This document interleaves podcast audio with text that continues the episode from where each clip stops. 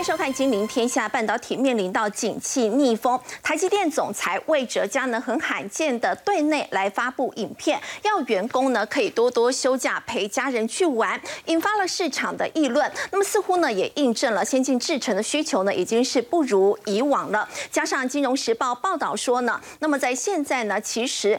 晶片制造离开台湾呢，已经是接下来必然的趋势，也导致了台积电的股价呢，在今天是再度的破底，市值跌破了十兆。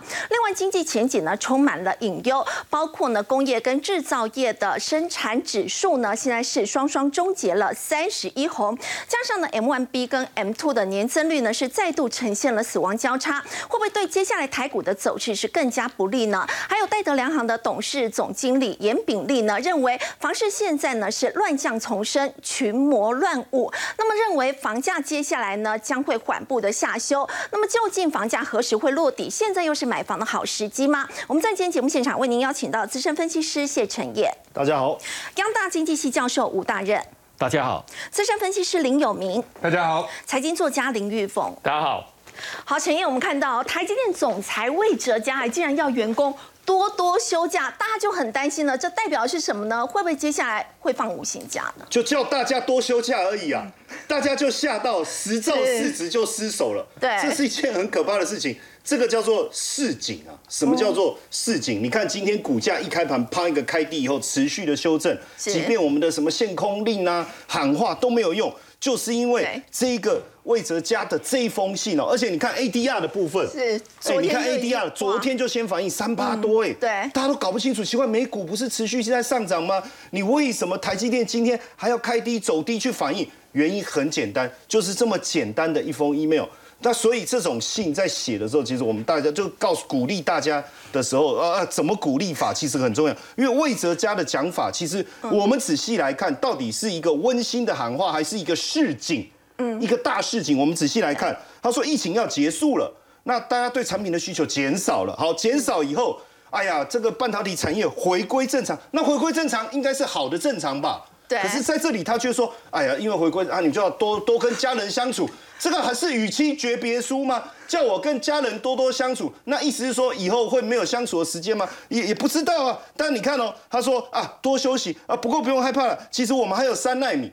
嗯，其实如果你仔细去思考，就会开始做。哎，陈燕是三纳米的，不用休假，那其他的其其他你就回家好好休息 哦。爱怎么休怎么休，是这样吗？其实我们去解读这封信哦，大家为什么会这么担心？大家记不记得在二零零八年的时候，其实过去台积电一直是一个非常好的一个公司，也是大家心目中的一个资优生，第一个工作的一个选择。二零零八年金融海啸的时候，刚开始先放了无薪假，我们也可以接受，也可以理解。到后来，既然开始裁员，而且裁的是什么？考绩 A 等、A 平等的，哎，对，你知道那时候你一定，如果是我，我也错愕啊。当时甚至，哎，我想要进台积电，父母会阻止你说你去考公务员，不要啦，真的，你这个会裁员啊，你考绩 A 等还裁员。当时的这个是负责的是谁？蔡立行嘛，他去执行这整件事以后，张忠谋也很错愕啊，怎么会这样？更错愕的事情是我家附近的公园，张忠谋附近的公园，怎么睡了这么多我的员工啊？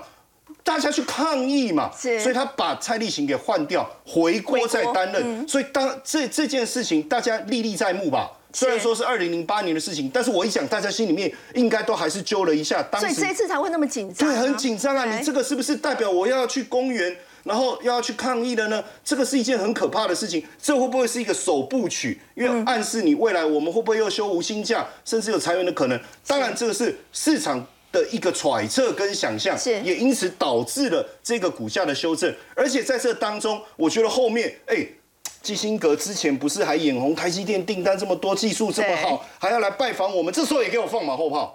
这个放马后炮也很重要，为什么？你看哦，他特里讲哦，哎呀，台积电很重要，因为台湾的科技真的很领先。然后这里面讲了一个关键字，我觉得很重要，就是 critical。他意思是说，台积电在这个当中扮演了非常重要的角色。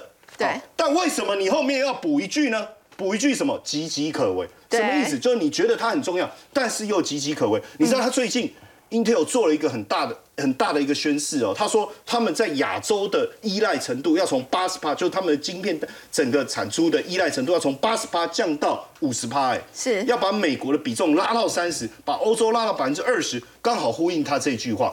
所以这个部分是不是也影响了台积电？当然，这句话当中还有一个，大家记不记得之前台积电为了 Intel 空出一条三纳米产线，对不对？在新竹宝山那边特别帮他空了一条三纳米，结果等到现在，哎，饭煮好了，都快凉了，都快过期了，就是说这个先生还没回来啊，就是这个客人。他就说：“我要延期，我要再延期。”对这个的一个问题，是不是反映在这一封信的一个细节当中？虽然很简短的一个一个温馨的一个关怀，但是真的引发了我们的联想。那这样的联想是不是其来有致？其实我们要去看一下最近整个半导体产业的一个变化。这个变化哦，你看哦，市调机构 Counterpoint 它特别讲到一个，哎。他讲到一个，其实我自己心里面是觉得有点毛毛的，因为我们都知道什么五 G 手机啦，哦，包括什么晶片的一个调整会到明年，这个我们都知道，对。这个我们都清楚。那台积电七纳米产能利用率滑落，我们大概也有想象，因为之前产能利用率是爆的嘛，可能到一百一十趴嘛，那你稍微滑落到一百一百或是九十五，可是他既然讲说未来二到三个季度七纳米、六纳米产能率八十到九十，哎。是八十到九十，这是什么意思？我的声音都破了。这个代表的一个概念是说，我今天我可能会，我原本资本支出所做的这一个产线，有一有十几、二十几趴是空出来，是用不到的。没错这个也是为什么台积电在这次法说说啊，我们今年哦，我们原本的这个四百，我们要降到三百六这件事情，嗯，其实就很明显的在反映。而且我们再仔细回想，我们节目都有讲过、哦。法说会当时不是我们也想说，哎、他为什么突然之间说什么呃七纳米的部分？他说 it just happened 嘛，对不对？对哦，要稍微微调一下。然后我们就在想，微调什么？你你到底是要调什么？哎，这时候这样一兜起来，我们就知道，原来你的产能利用率你已经预见了，未来二到三季会降到八十到九十趴的时候，那你空出来的产能怎么办？我当然要微调啊，我可能要想办法去干脆接做五纳米或者什么，甚至我可能要叫员工怎么样多休息啊。所以他其实，在十月十三号那个时候的法说会，他其实已经有针对七纳米的时候已经有提有有，到了，真的会比较我。觉得它是一个先稍微提醒大家，没错那我们有没有从话里行间去看出他的一个思维？因为产能利用率已经因为市场的需求转弱，对但为什么会转弱呢？其实之前。台积电不是对于客户的掌握度很好吗？是他们一直说，哎、不用担心，我们的我们跟客户的关系很好，我们的掌握度很高的。嗯，好，最主要我觉得还是晶片战，晶片战争。我们之前谈到的这件事情非常的重要。你看必任科技，对它本来八月已经推出了自己的 GPU 处理器，是实际上推出来要找谁下单？其实就找台积电七纳米的部分。好对，这部分怎么办？当然不能供货啊，当然不能供货啊。而且我跟大家讲，台积电也有讲，他说，即便是其他的客户还不是很明确，我们都只能先暂停。为什么？因为他们自己也在评估，比如说 AMD 也好，呃还有这个这个呃 NVIDIA 也好，他们自己也在评估他的客户当中有没有可能会违反是这个禁令的。然后你看哦，台积电的大客户 NVIDIA 跟 AMD 已经受到禁令管制，很多的这个资产品不能销售到中国，对不对？好，那包括他们没有销售到中国的部分，跟客户的合作有没有可能产生问题？他们自己也在评估。所以其实目前产生的第一个就是我不能供货嘛，那当然我的订单就下滑。还有一个我可能先停一停，因为我也不知道有没有违反，所以我也可能先暂停，这个部分又下滑。是光这两个因素就产生很大的一个问题。这个是台积电之前我认为他没有评估到，他没有评估到，而且现阶段客户也要把七纳米，因为既然你有五纳米了嘛，是那你的五纳米的成本其实没有多很多，效能更好的情况下，我又想推更高阶的机种，在现在这么艰困的环境去吸引客户的话，变成客户干脆转进到五纳米。这个也是一个很大的问题。再来，刚才讲到的六纳米的部分，我们特别看一下。其实，在今年年初的时候，Intel 不是就发表，哎，我新的六纳米制成的这个 CPU 哇，很厉害啊！哦，GPU 的部分很厉害啊。是那我未来的笔电啊，P 这个包括 PC 的部分，我要用新的这个 GPU。对好，结果现阶段我们所看到的这一个 IDC 所公布的二零二二年第三季的这个数字，其实跟去年同期相比掉了多少？百分之十五。是那如果 Intel 掉百分之十五，它已经算是龙头了。是我们还有看到 AMD，还有其他的客户有没有受到影响？这个是六纳米，还有之前其实六纳米订单还有一个大客户是谁？Sony。Sony 它的嗯 PS5。可是最近我们真的看到了整个游戏产业受到景气的冲击，产生很大的一个变化。你看它的这个日本的销量哦，哎，跟较去年同期下跌了多少？二十六趴，其实跌很多。这个部分如果你仔细的去评估一下，如果客户的单量都少两成，嗯，那产能略略是降到八十到九十，其实好像非常的合理，而且还有一部分的七纳米，它又给你拉到五纳米去，这个也是为什么我们看到魏哲家。请员工多休息，这个是不是一个很重要的因素？当然，在这当中，我们也也大家因为股价的一个修正，嗯，这个大市景出来以后，大家真的非常的担心。对。可是我们看到，其实台积电股价在修正的过程中，哎，因为我们常讲高层嘛，内部人嘛，大股东嘛，对不对？哎，高层哎爱台积电要买股票啊，员工你也要一起啊，对不对？公司高层自己要带头买，对对不对？可是买了以后，很多人说啊。这个是住套房还是度假村？就开始想这件事情。我跟各位解释什么意思哦？因为在九月的时候，因为我们根据公开资讯观测站的一个资料，副总在台积电的身份地位是很高的哦，他们的收入也非常的好。他对于整个产业的状况也非常的清楚。嗯，好几个哈，好几个，不光我们列在上面，什么徐国进啊、侯永清啊、何军啊、王仁昭这些，其实都有买进。但是如果我们仔细看哦。九月的时候敲了十五张，十五张，我就我一开始看到十五张很兴奋，我算一下，嗯，哎，才七百多万，六大概七百多万哦，哎，其实对他们来讲，七百多万真的是小钱哦。那这这个，哎，五千多股的啦，买五张的啦，还有买个十八股的啦，这跟那个小资族哦，散户对买零股，所以刚开始我是蛮兴奋，说，哎，高层这么多副总抢进啊，结果一看，呃，十八股，它是小资吗？哦，好大的小资啊，所以。其实我觉得当然是一个带头示范的作用，我还是要提醒大家，是一个非常好的一个带头示范，因为他们的董事会已经通过了哈。你看拍板定案，五月就通过，什么时候上路？十月份，意思就是说，你台积电的员工，你最高你可以提拨你薪资的百分之二十去扣扣款买台积电的股票。那如果你是台积电集团，比如说子公司百分之百持股的，哦，我可以，你可以提拨百分之十五去扣股票。好，那那如果台你你如果你是台积电员工，你会去认吗？当然认了。哎，如果你没认，人家在茶水间聊天的时候，你都不敢进去啊。所以为什么这些副总一至少要认个十八股？呃，你有没有？有，我十八。对他张没讲而已啊。但是会不会担心接下来还可能会再破？当然，这里面大家特别注意一下哦，因为是公司会帮你补助百分之十五，这是一个很好的保护伞。是为什么我这样讲？假设我月薪十万，在台积电平均薪资十万块，那我提拨百分之二十，是不是两万？好，那也就是说我今年会，我未来一年我扣二十四万，剩下这个是百分之八十五，还有百分之十五，台积电帮你补了以后是是多少？四点二四万。哦，所以实际上啊。你说要不要去做一件事？我认为是要，因为你不会今天就买完嘛，你会是分批布局嘛。那当然，大家对台积电的股价会有一些担忧嘛。比如说，哎，这个股价的区间，我认为大概未来大概可能三百到三百五这个区间，可能是他们在扣款当中会面临的。的这个这个一个主底区了，是那假设说它三百扣的话，实际上他自己只要付二五五嘛，嗯，因为百分之八十五嘛，所以对这些员工来讲，没有跌破二五五之前，其实对他们来讲，心里面都不会觉得有被套牢的感觉，还是有一种度假的一个思维啦，嗯，所以我觉得，当然你说呃。补助员工买股对股价有没有激励的效果比较困难，因为这是被动性扣款，是它不是主动大幅度的一个操作。嗯，但是我觉得就现在这个时间来点来讲，这样的一个策略其实还是能够帮助大家对于台积电的未来还是有一点信心。那只是说信不要乱写就是了。好，刚刚陈燕带我们看到呢，为什么这个台积电的股价呢会在今天呢再度来破底哦？那么除了刚刚所提到的，可能台积电的总裁魏哲嘉呢非常罕见的，竟然要员工呢在这个时间点呢可以去休假，那么引发了市场的一些揣测跟担忧。还有一个很重要的原因呢，就是来自于在《金融时报》的报道了。那么有特别提到哦，那么台积电认为呢，未来。台湾晶片制造商呢可能会陷入这一波呢美中之间的这个科技冷战。那么台积电会不会变成是一个牺牲品？我们要请教这个吴老师哦。其实，在先前呢，这个张忠谋在佩洛西访台的午宴上，他其实已经讲了讲过了。他说，美国在国内建立晶片制造的努力终将失败。他其实这个话已经讲得非常的直白了。是。呃，其实我个人啊，呃，部分同意张忠谋的看法。嗯，好，因为那个我们台湾啊，就是在制造能力这个部分，好，确实就是我们的竞争优势。好，因为我们台湾的产业结构是垂直分工。好，那垂直分工呢？呃，我们可以这样看啊，就是一个产品。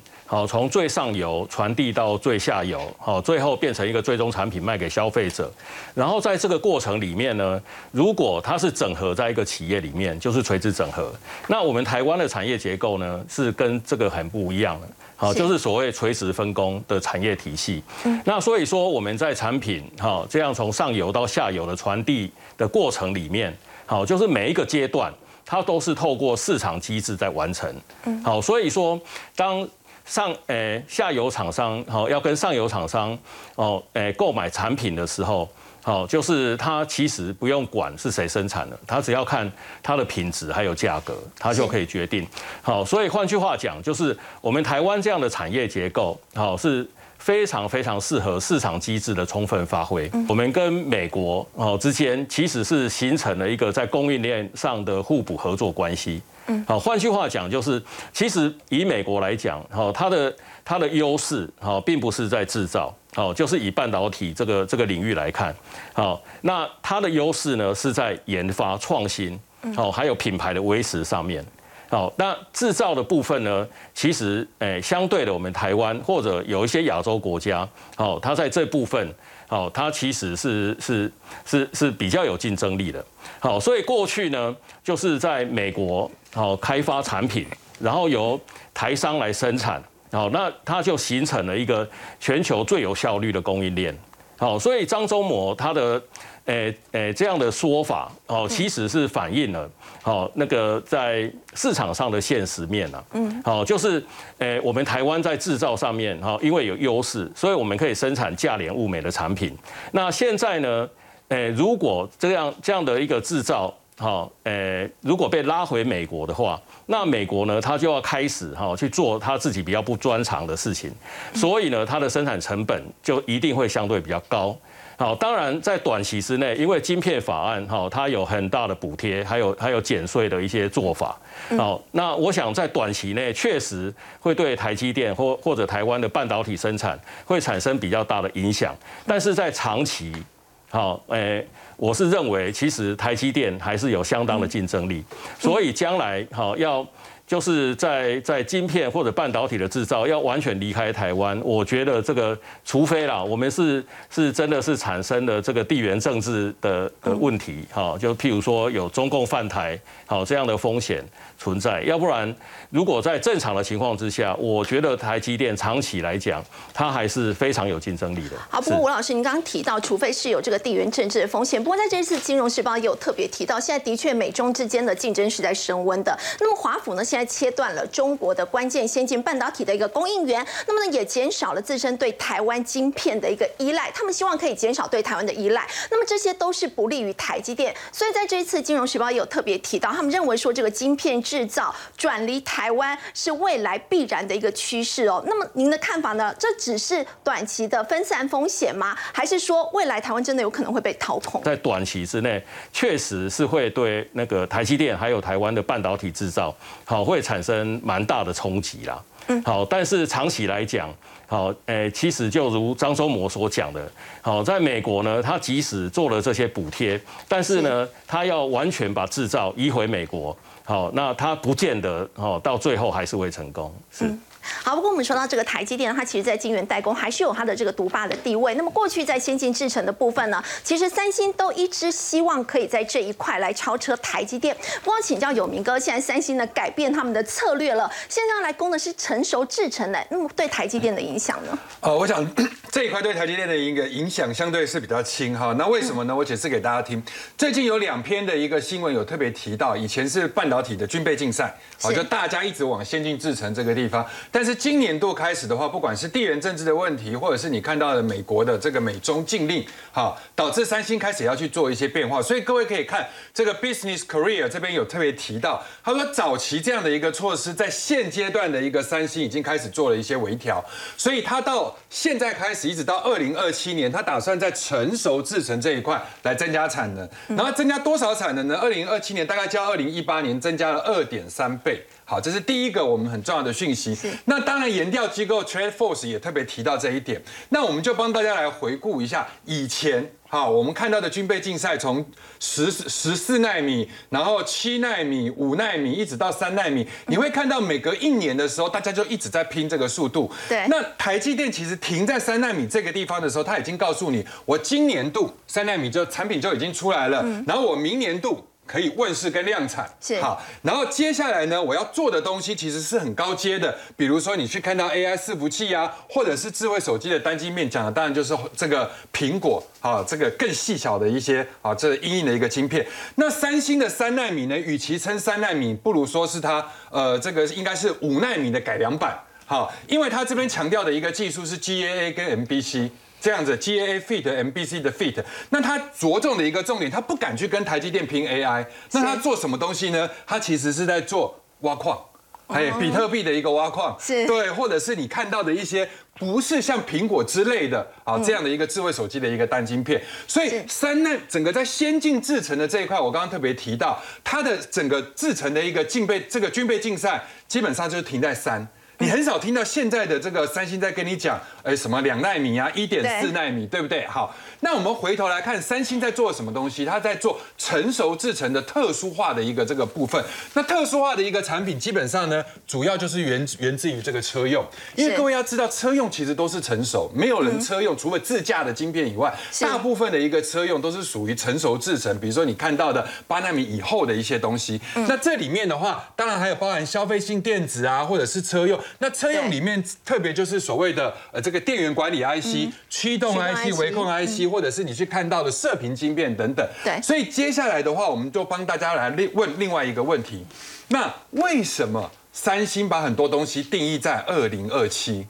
哎，我觉得二零二七这个数字到底是怎么出来的？首先，我们来看一下，到今年度的第二季为止的话，台积电全球的这个晶片的这个市晶圆代工的市占率是五十五趴，然后三星是十七趴。那我们在里面再把它细分，这里面有包含先进的，有包含成熟的。是好，那先进制程台积电是五十四趴，三星是十八趴，大概是它的三倍。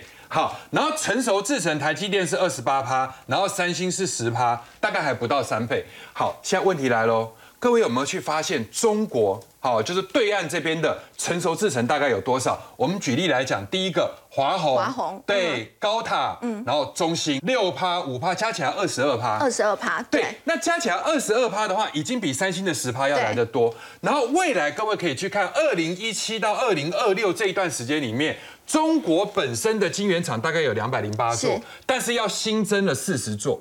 那这四十座里面都是成熟制程，所以如果我是三星的话，我要怎么做？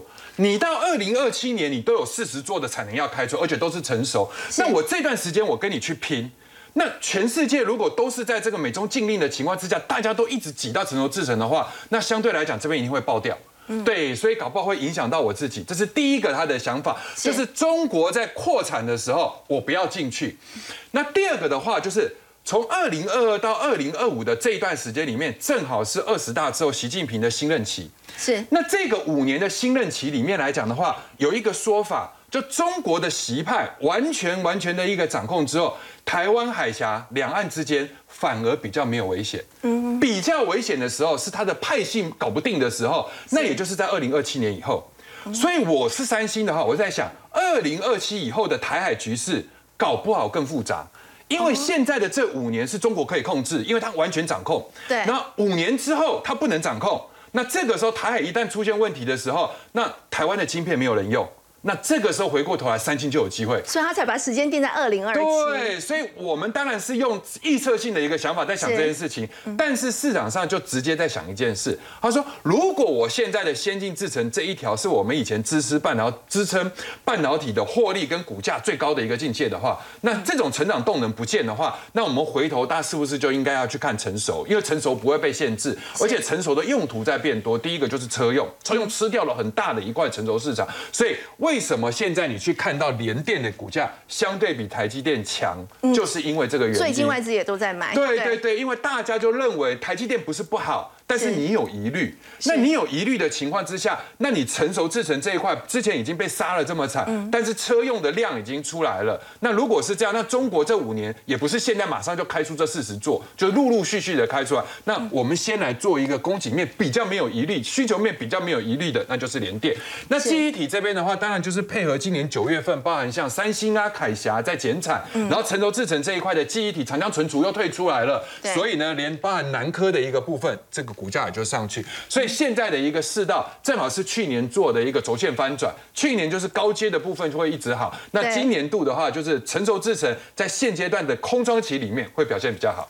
好，刚刚有明哥带我们看到是在目前整个半导体的一个市况。不过我们说到呢，除了半导体呢，其实从今年以来这个杂音很多，大家也在担心呢，是不是整个经济的前景都是充满隐忧呢？因为包括最新这个公布九月份的，像是这个工业跟制造业的生产指数哦，都是终结了连三十一红，包括像是 M one B、M two 也都出现了死亡交叉。我们必须接受这个事实，因为九月份的工业生产指数公布之后，发现既然是负的四点八，对，因为我们已经呃习惯在一直看到成长的一个数字，连三十一红的这个记录被打破了，其实已经告诉我们市场的状况真的开始往下走了，而且这是九月。是别忘了，我们现在已经十月了，对所以十月出来的数字会如何？会不会更为恶化？我相信大家都要有这样的一个心理准备，因为目前三大产业营业气候，包括制造业、服务业跟营建业，各位看一下，九月份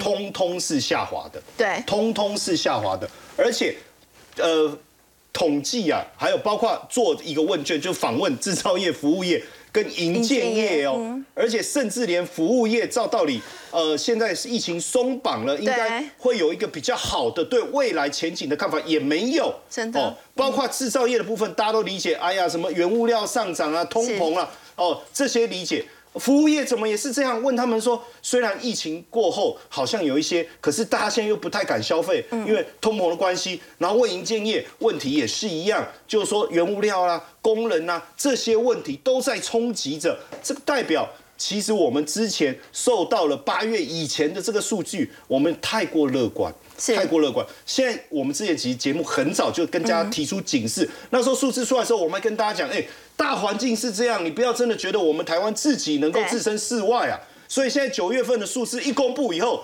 是不是告诉大家我们节目之前提早跟大家预警的这个部分是完全正确哦？是那现阶段来讲哦，你看统计处的副处长黄伟杰他就特别讲到，五 G 啊、高效能运算这些需求很强，没有错，也维系了生产动能。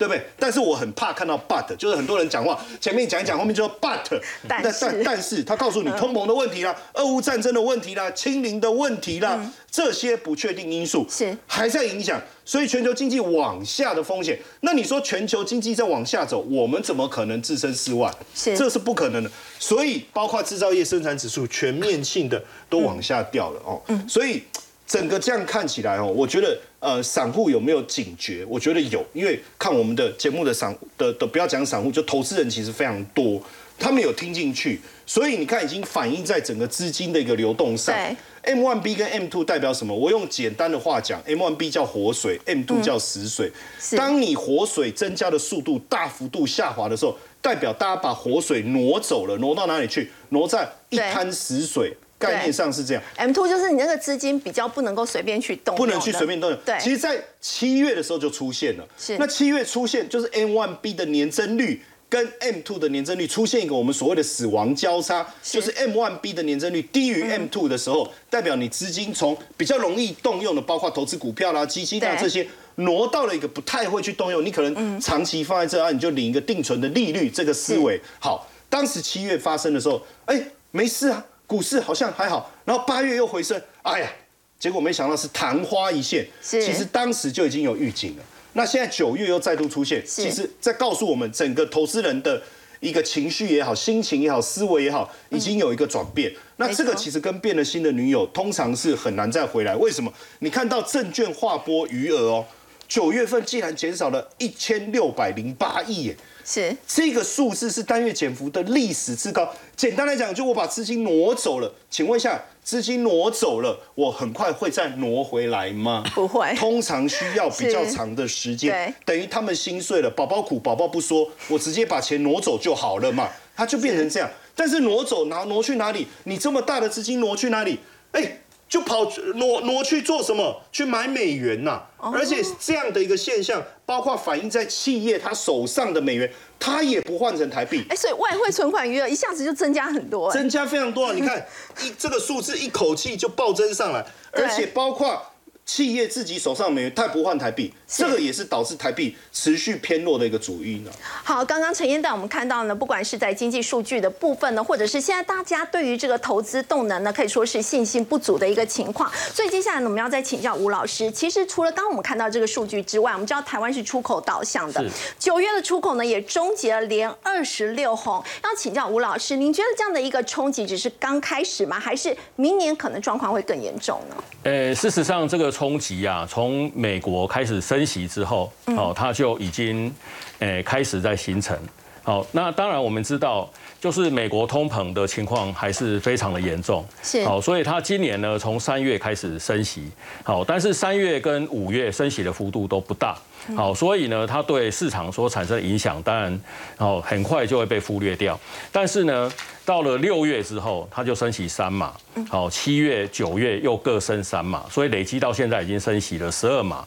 好，那所以说我们可以看到，呃，六月它才是真正呃比较大幅度的升息。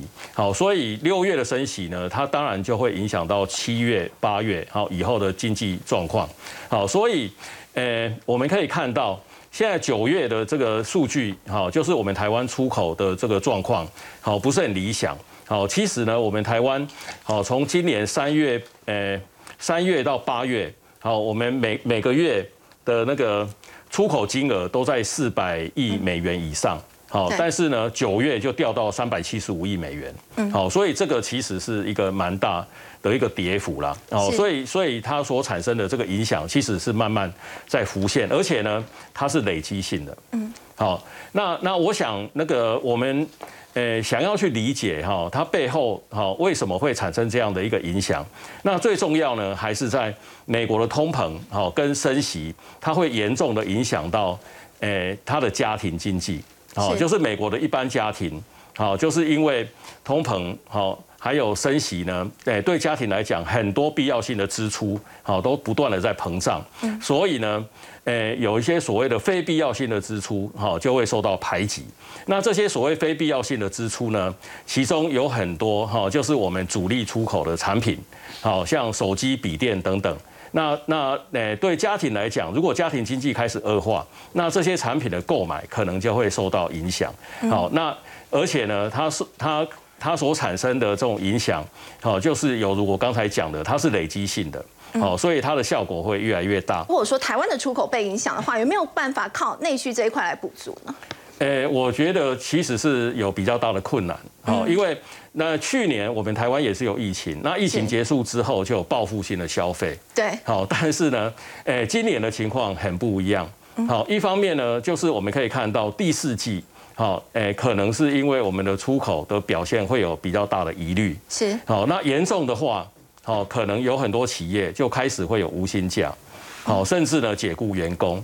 那这个部分呢，它就会使得哦很多家庭的经济，好在在所得面就出现比较大的不确定性。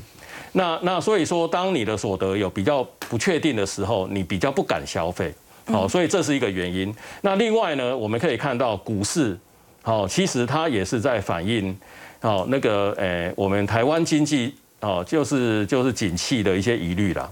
好，那那所以说呢，诶，股市哈，诶，现现在跌到这样的状况，其实呢，它也会影响到很多家庭的其他所得。好，原来去年是有有有获利嘛，但是今年可能很多家庭都在亏损。好，那所以说，诶，我觉得今年哈，因为很多家庭在所得面，好，就是面对比较大的风险，所以呢，外出消费的的意愿其实还是会下降。是。好，我们刚刚也提到，其实，在这一波由美国带动的这个升息循环，其实也直接影响到了，就是在房价的一个表现了。整个方式呢，也都受到了冲击。戴德梁行董事总经理严炳立就认为说，接下来这个房价可能就会缓步的下修。我们先休息一下，稍回来。央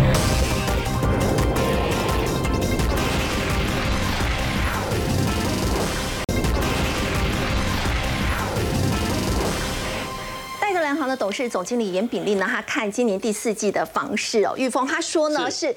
乱象丛生，那么说呢未来这个房价可能呢会往下修，那么要请教你哦，现在目前整个房市的一个状况到底有出现哪一些的乱象？好，我们先讲戴德梁行的董事总经理严炳立，我们跑房地产新闻都叫他比利哥，他在私底下呢，我们都叫他是这个大多头，大多头的总总司令，对不对？他一直喊多喊了非常多年，然后呢，他其中呢，其实他今年的第四季的时候，他就讲了。买气价量在说价位修人观望四转但什么意思？其实他一直以来就讲说呢，房地产你要看一个可及性，然后看一下 location。可是呢，最近这几年你有没有发现，他常常讲了一个笑话，就是说你觉得松仁路的房子跟松江路的房子一样吗？哎，可是他讲完之后，人家松江路一直涨，一直涨，一直涨，涨了这么多年，然后呢，他也被人家说，哎，你看哦，人家松江路现在也涨起来了。可是呢，他说现在的状况。不一样了，现在的状况呢，你已经要回到一个基本面来看了。松江路的房子跟松仁路终究会不同的，所以松江路它还是可以在一个高点，但是如果你其他你的豪宅区域，然后呢，比如说平数比较大，他要讲到大平数的商品，你再不赶快卖，就会套牢。为什么？因为现在的状况来说。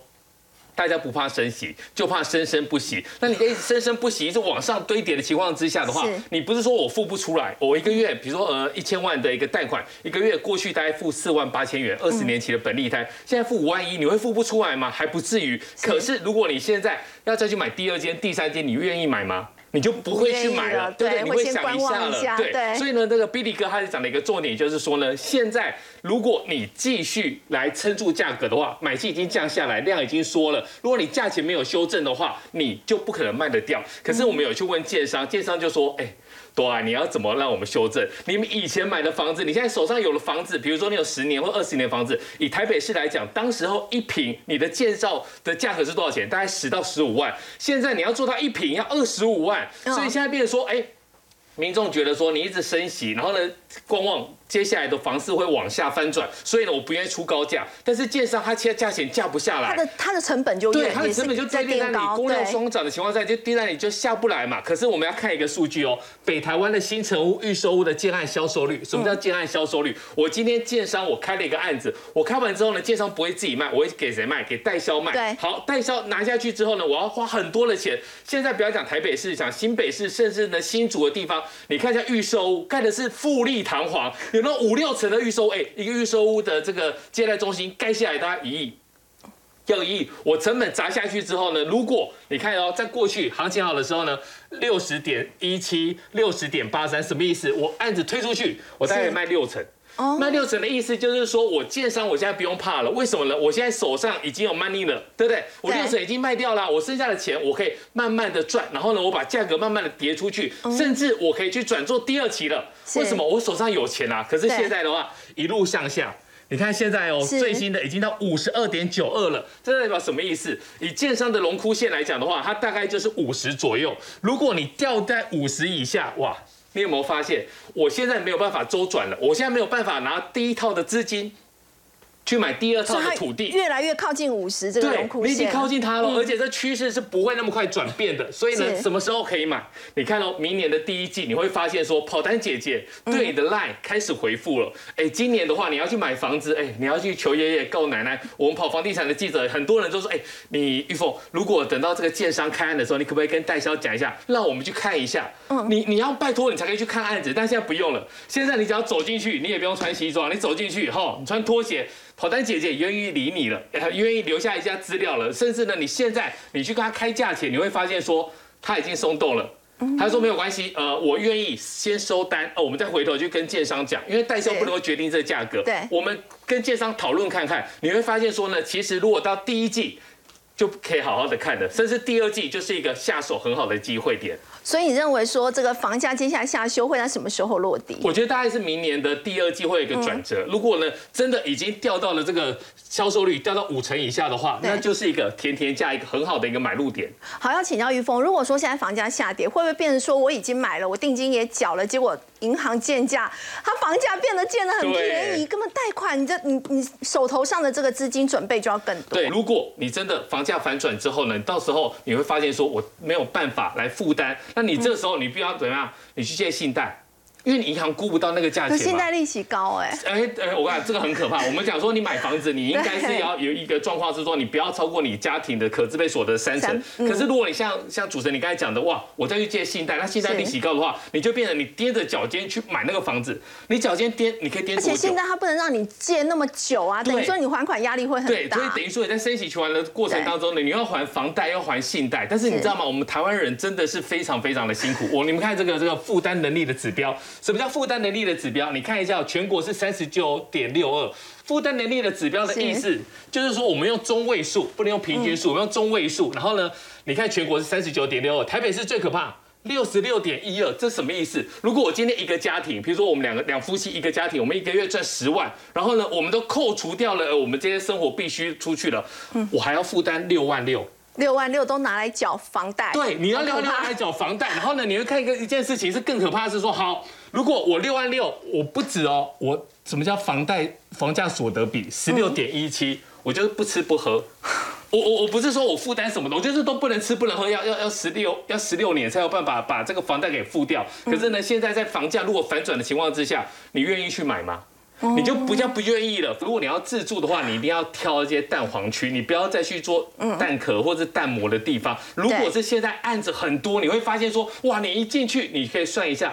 哪个城市我们不要讲，有一个城市等到二三年、两三年之后呢，他发的这个使用执照会比那个城市的这个成成成年人还要多，那这个案子就太多了，好，它的它的供给量就太大了。但是呢，如果你在市中心的话，或是或或许是一个比较好的一个选择。案量如果比较多，市出比较多的，像是从化区的话，目前就暂时先对，那就先不要，因为当你的邻居在卖的时候呢，你会发现你卖不掉，然后呢，就算你折价，然后你再。打便宜的价钱去卖，你也卖不掉。到时候呢，你变成说你自己住也住得很痛苦。为什么？因为你的邻居都不会进来，所以他生活机能不会起来，然后房价一直往下的情况之下，你到时候你也卖也卖不掉。那如果我说要自住需求的话，这个时间点会建议进去买吗？我觉得你现在可以开始看，然后跟代销保持联系之后呢，等到 Q one 你的简讯就会来了。等到 Q two 的话，或许你就有机会呃买到一个比较适合你的一个房子。好，我们谢谢玉峰。我们稍后回来再来关注的是在台积电的部分哦。台积电的股价呢，今天再破底了。那么其实呢，在十月以来，台股跟港股的这个跌幅呢，其实是比美股跟韩股更重的。到底是怎么回事？先休息一下，稍后。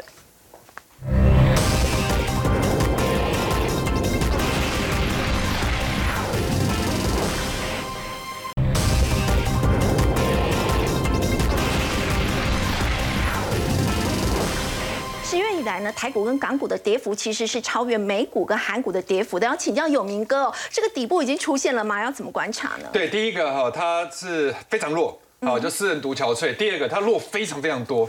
那各位可以去看一下哈，这个道琼啊，其实在上个礼拜的时候还不含礼拜一、礼拜二哦。礼拜一、礼拜二是大涨的哦。你看道琼其实是基本上涨四个 percent，纳斯达克大概也是差不多五个 percent。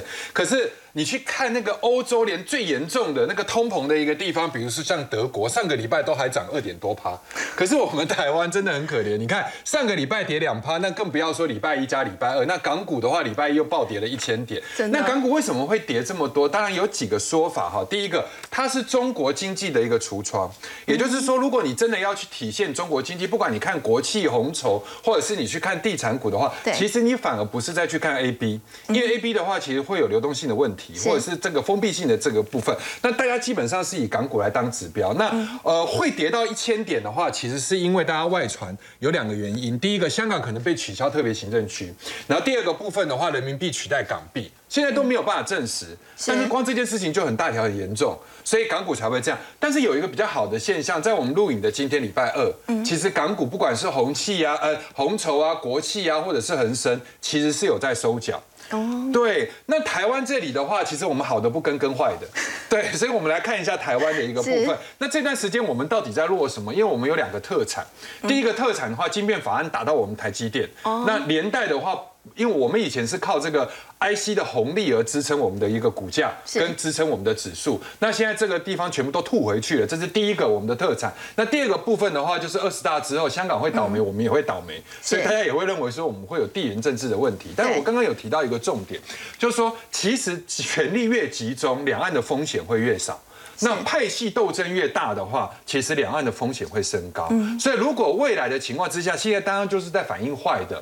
好，那台币也一直在贬，外资也一直在撤资。那我们的限供令当然会，进攻令会影响到我们的成交量，所以我们的成交量缩。那现阶段的话，在一万两千点，当然跌破了这个历史之前的高点一二六八二。对对，但是原则上，我觉得一千七百亿、一千八百亿以盘来带跌会比较好。也就是说，这个时间点上面，既然利空这么多的话，我们分阶段跌，这样子的话就不会有恐慌性的问题。那如果从呃台股的一个现形，给各位一个基基本的观念，A B C X A B C 坡形是满足，那现在的话就是这一段的延伸段。那这段的延伸段到底会延伸到哪里？我们再看下一章，就是说。呃，如果以今年度来讲的话，历史上很少有出现连谈都不谈的状况。对，我们所谓谈都不谈的话，就是连一个反弹零点六八三八二都没有的东西。是，然后顶多谈到季线。那历史上只找到一个时间点一样，就是一九九零年。嗯，那一九九零年当初从一二六八二跌到二四八五，大家就吓一跳。很想说你是不是在预告说我们要跌到这个一万点以下？不是，我不是这个意思，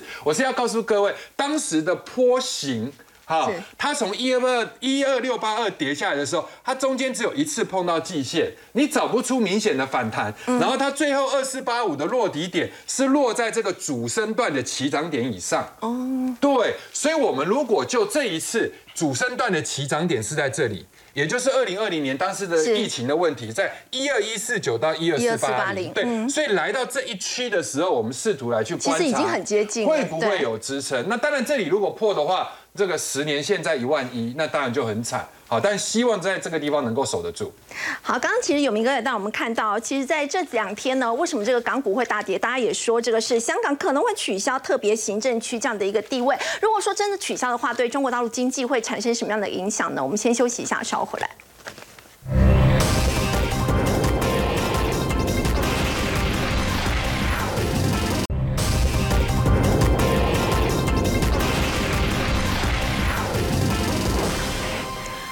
股市在昨天跌破万六，今天又破万五。那么刚刚我们有提到，财经界传出说香港呢可能会取消特别行政区的地位。要请教吴老师，如果说真的取消的话，有人觉得说它是中国大陆的一个境外调节池，如果真的取消，对中国经济的影响呢？呃，我我个人哈是认为，呃，可能性不高了。是好，但是呢，一旦哈如果是特别行政区取消的话，其实对中国跟香港好在短期内。诶，在金融的稳定上面都会产生很大的一些影响。好，但是呢，其实我是觉得港股下跌倒不全然，好，是因为行政区的这个问题。好，就是我们刚才有提到，就是美国呢，它现在消费下降嘛。好，但是在美国所有的进口国里面，其实中国是最大的进口国。哈，它去年呢就是有五千多亿的产品卖到美国。好，那所以说美国的消费下降，其实也会严重的影响到中国的出口。好，那那当然在港股的部分呢，还是有很多那个中国的企业啦。好，所以我是认为，诶，港股的下跌其实呢有可能好是在反映中国接下来第四季甚至到明年它的这个。经济表现其实都有蛮深的疑虑，好，一方面就是，诶，清零的政策还是严重的影响到它的消费，好跟生产，好，那另外呢，诶，美国的这个经济情况，好，就是特别是消费，好，如果有比较。诶，比较显著的下降，那中国的出口就会受到影响。那除了除了美国以外，我们都看到欧洲现在的情况也是很不乐观。好，所以欧洲它的消费力道其实也会下降。好，那那所以说呢，我我是认为说，中国其实从呃今年第四季以后，好，那它可能跟台湾好类似，好，就是在出口的。